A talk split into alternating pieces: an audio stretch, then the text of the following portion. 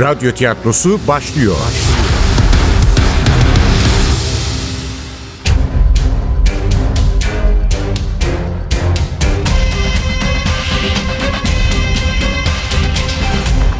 Sultanı Öldürmek 24. Bölüm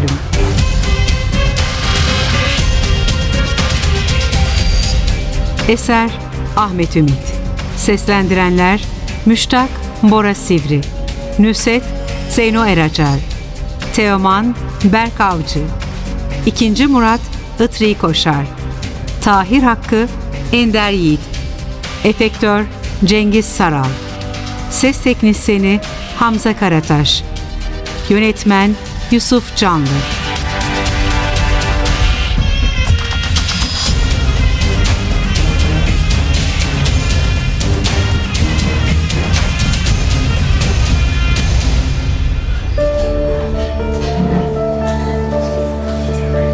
Elbette kaçamak cevabım onu tatmin etmemişti.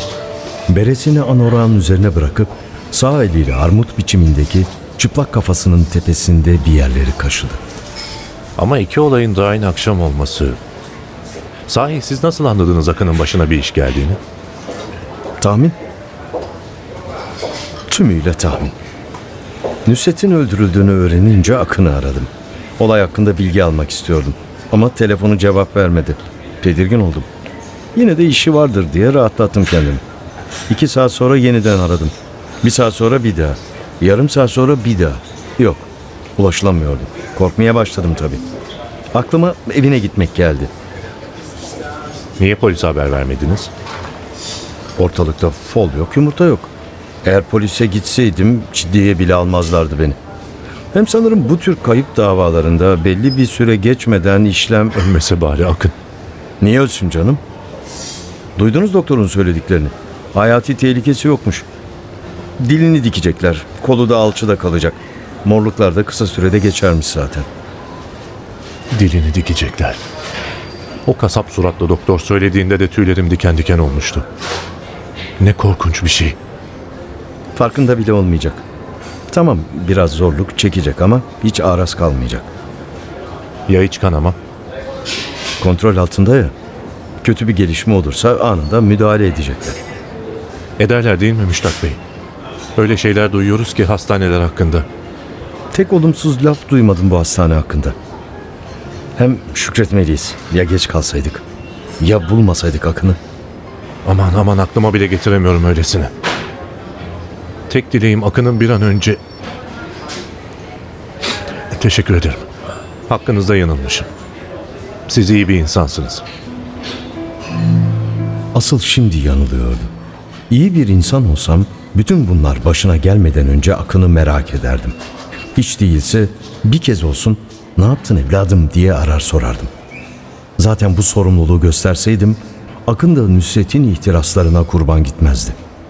Hayır, hiç de Teoman'ın sandığı gibi biri değildim. Akın'a yardım etmem tümüyle rastlantıydı. Kendimi kurtarmak için çabalarken onun yaralı bedenine ulaşmıştım. Akın da iyi çocuktur.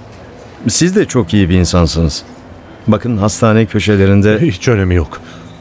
Akın için her şeyi yaparım. Biliyor musunuz? Tam bir yıl kira almadı benden. Büroyu yeni açmıştım. İşlerim kötüydü. Yok, Akın'ın hakkını hiç ödeyemem. İngiltere'den dönünce de evden çıkarmadı beni. Birlikte kalırız dedi. Birkaç ay sonra Amerika'ya gitmeyi planlıyordu. Chicago'ya taşınacaktı. Nusret Hanım fakültede iş verecekmiş ona. Aslında San Francisco'da yaşamak istiyordu. Geyler için bir cennetmiş orası. Türk arkadaşları da varmış. Koloni kurmuşlar. San Francisco ile kıyaslandığında pek matah bir yer değil Chicago diyordu. Ama şahane caz konserleri oluyormuş. Üşenmeyip geçen yıl caz konserlerinde kimler çalmış onları bile bulmuştu. Biliyorsunuz caza bayılırdı Akın. Bir enstrüman çalamadığı için çok üzülüyordu. denedi. Efendim? Denedi diyorum. Trompet çalmayı denedi. Aylarca kursa gitti ama beceremedi. Yeteneğim yokmuş hocam demişti. Israr etmenin manası yok. Ondan sonra da trompetlerle ilgilenmeyi bıraktı. Hayır bırakmadı. Evde iki trompeti vardı. Daha iki gece önce saatlerce anlamsız sesler çıkarttı durdu. Ama bence becerecek. Akın pekala bir sanatçı olabilirdi. Babası olacak o despot herif tarih okuyacaksın diye tutturmasaydı. Kendisi de kabzımal. Bari tarihle bir ilgisi olsa.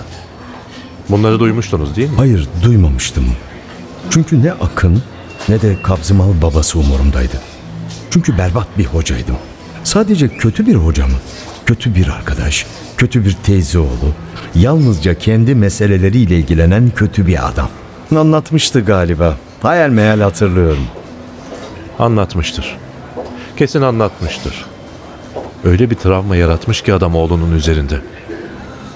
Şu ölen kadın, Nusret Hanım. Sizin yakınınızmış değil mi? Nusret eski arkadaşımdı. Birlikte çok zaman geçirdik. Allah rahmet eylesin iyi bir kadındı. Çok da iyi bir tarihçiymiş. Öyleydi.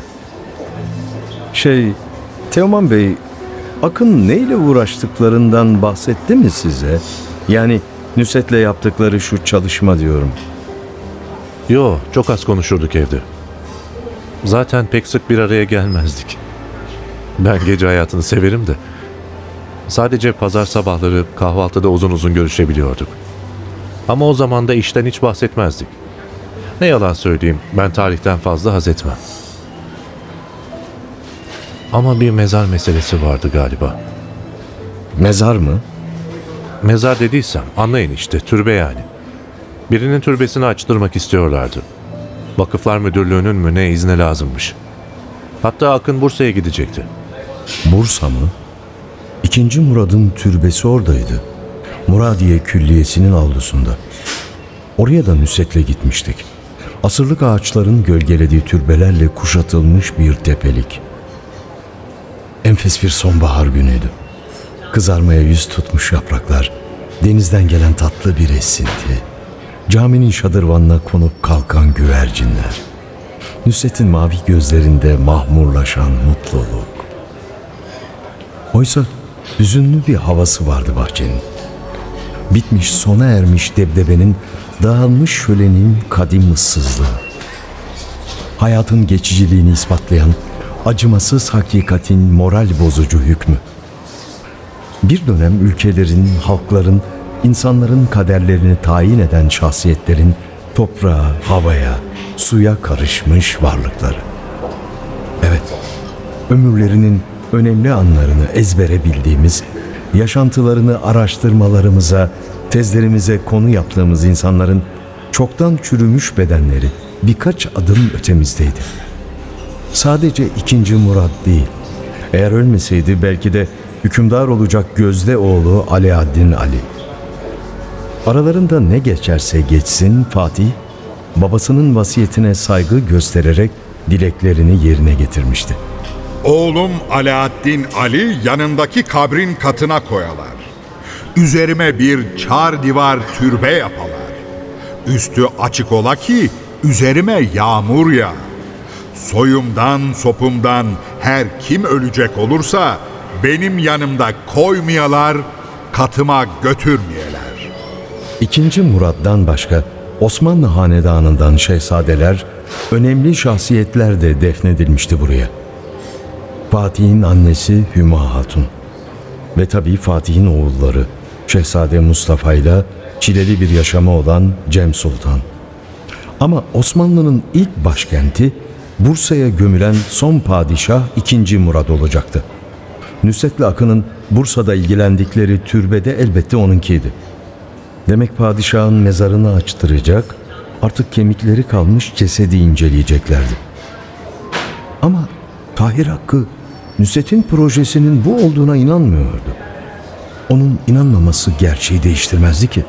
İşte Teoman'ın söyledikleri de eski sevgilimin bu konuyla ilgilendiğini gösteriyordu. Ah şu Akın bir konuşabilse.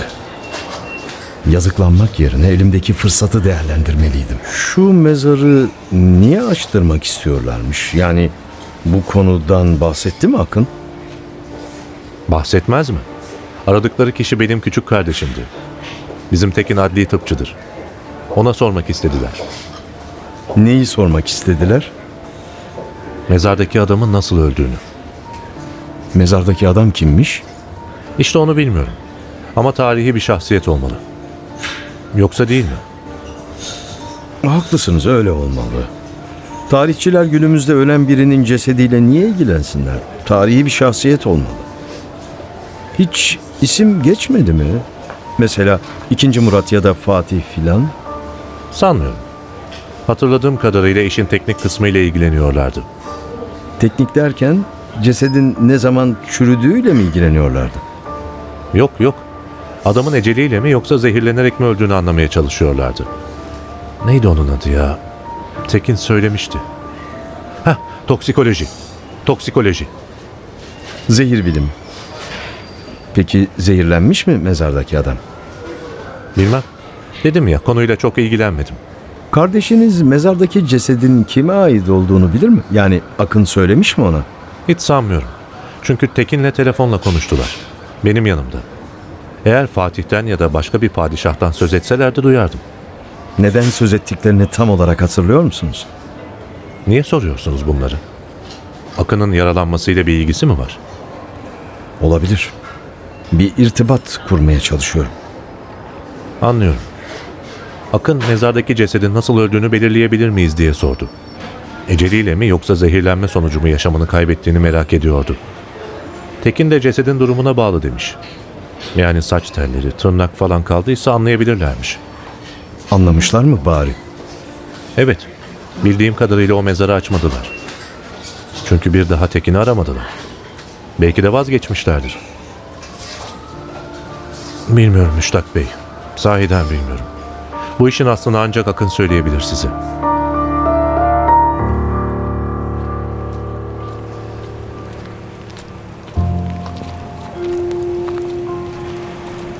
Etfal Hastanesi'nin bahçesine çıktığımda görünmez bir kamçının sert darbesi gibi kar taneleri çarptı yüzüme. Yeniden mi başlıyordu? Şükür arkası gelmedi. Ayazdan olmalı. Keşişlemeden esen rüzgar kar bulutlarının birikmesine izin vermeyerek dün geceki gibi yıldızlarla dolu aydınlık bir gece armağan etmişti şehre.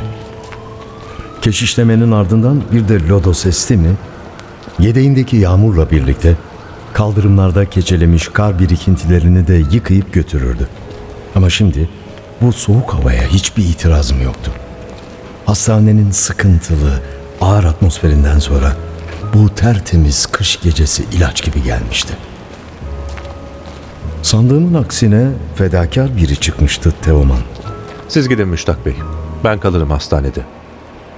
Yine de ameliyat sonrası doktoru görmeden ayrılmayı kendime yedirememiştim. Bu arada tutanak düzenleyen polislerin üstün körü sorularını cevaplamak zorunda da kalmıştım. Nüset meselesinden hiç bahsetmedim. Benimle sırdaşlık yapan Teoman da hiç girmedi o konuya. Hastanede konuyu geçiştirmiştim ama Başkomiser Nevzat olayı öğrenince ne diyecektim? Aslında daha Akın'ı bulduğum anda aramam gerekiyordu onu. Yapabilirdim de. Numarasını kaydetmiştim cep telefonuma. Ama aramadım. Aklıma gelmediğinden değil, denetimi yitirmemek için. Kontrol manyağı bu Müştak. Hiç kimseye güvenmez. Nasıl güveneyim? Hayatta en sevdiğim insan en büyük kazığı attı bana. Tahir Hakkı hapislerde çürümeme neden olacak bir entrika çeviriyordu arkamdan. Herkes fırsatçı, herkes kötülük peşinde. Ama şu başkomiser makul bir adama benziyor. Öyle mi? Ne kadar tanıyorum ki onu? Ya hakkımda yanlış bir kanıya varır da suçlu olduğuma hükmederse? Kendimi garanti altına almadan onlarla bu bilgileri paylaşamazdım. Peki polis tutanağından öğrenirlerse ne olacak? Yok canım. Nasıl alaka kurabilirler ki? Biri çıkıp da Akın Nusret'in asistanıydı demezse tabii. Demez. Söyleseydi bu öğleden sonra Tahir Hakkı söylerdi. Söylemediğini nereden biliyorum? Hiç sanmıyorum. Öyle olsaydı anında ensemde biterdi Nevzat. Hayır. Hoca bu meselede polisle işbirliğine yanaşmaz. Ne demişti? Kol kırılır, yen içinde kalır. Yok. Tahir Hakkı konuşmayacak.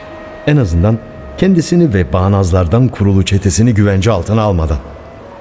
Eninde sonunda Nevzat bunu öğrenecek. Sadece bunu mu? Nusret'in unutamadığım o eski sevgili olduğunu da anlayacak. Belki cinayet mahalline gittiğimi de. Evet bu kaçınılmaz. Bu polisten sakladığım kaçıncı bilgi? Sandal su almaya başladı müştak. Delikleri tıkamazsan batacak. Büyük ada açıklarında bir sonbahar ikindisi. Deniz ağaçlardaki yorgun yapraklar gibi sararmış. Hükmünü yitirmiş güneşin altında kiralık bir sandal.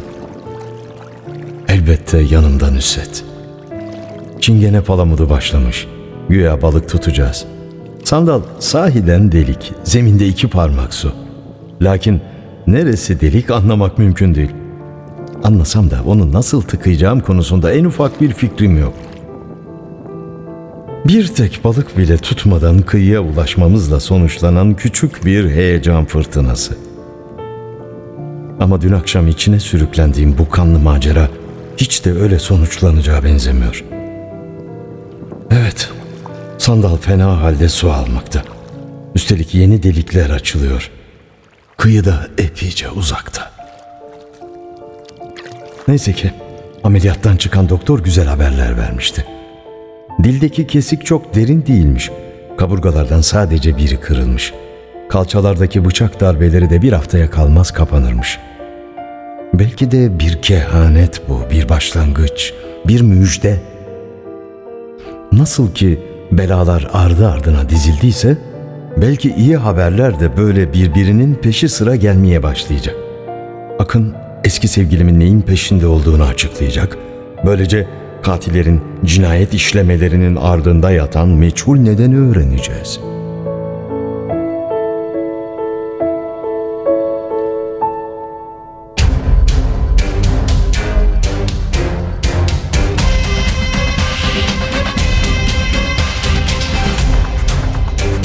Sultanı öldürmek.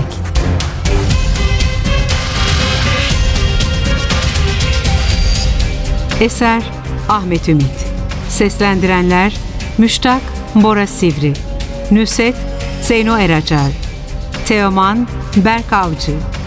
İkinci Murat Itri Koşar. Tahir Hakkı Ender Yiğit. Efektör Cengiz Saral.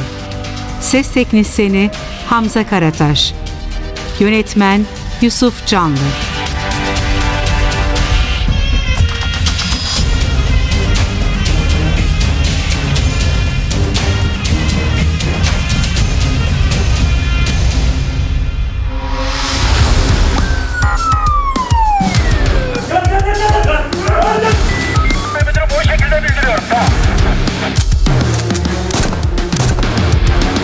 Radyo tiyatrosu sona erdi. Radyo tiyatrosu her cumartesi 11.30'da NTV Radyo'da. Kaçıranlar ve tekrar dinlemek isteyenler içinse ntvradio.com.tr'deki podcast sayfamızda.